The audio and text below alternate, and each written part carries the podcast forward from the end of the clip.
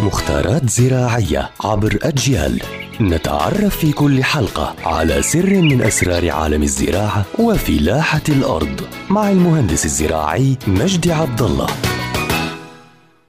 يعطيكم ألف عافية، أهلا بكل متابعي ومتابعات أجيال عبر منصاتها المختلفة.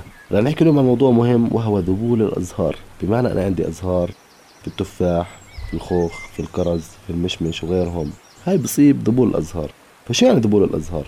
ذبول الأزهار هو مرض فطري بصيب طبعا الأشجار اللي ذكرناها، حيث تذبل الأزهار وتتساقط الأوراق في فترة الإزهار. يعني فترة الإزهار هاي الأزهار بتذبل، بصيبها ذبول وبتسقط هاي الأوراق، مع ظهور عدد من البثور الصغيرة ذات اللون البرتقالي على الأنسجة الميتة. المقصود بالبثور الصغيرة ذات اللون البرتقالي يعني البقع، يعني بكون هناك بقع على الزهر، بكون هناك بقع على الورق، وهذا المرض بسبب تساقط الزهر، بسبب عدم الإزهار. تمام، يعني أنا عندي شجرة من صنف معين، لما يصيبها مرض فطري، بيصيبها مرض حشري، الأوراق بتتعب، الأزهار بتتعب، فبتساقط هاي الأوراق وهي الأزهار.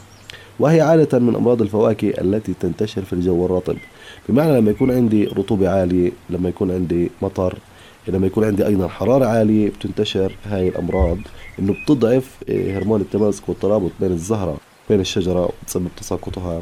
وترتبط خطورة هذا المرض أيضا بدرجة التقلبات الجوية أثناء فترة الإزهار، بمعنى يعني شجرة من صنف معين عندي مزهري، لما تكون في الليل برد زيادة، في النهار حرارة زيادة، فروقات في درجة الحرارة بين الليل والنهار بتسبب أيضا تساقط الأزهار. فيجب إنه أنا أعمل كنترول وتحكم لدرجة الحرارة والتقلبات في الطقس، بمعنى إنه أنا شفت مثلا في فروقات بين الليل والنهار، أغطي نبتتي، أغطي الشجرة اللي عندي، عساس أحميها من الفروقات والتغيرات في درجة الحرارة. فضهم موضوعنا اليوم هو ذبول الأزهار، أسبابه وعلاجه.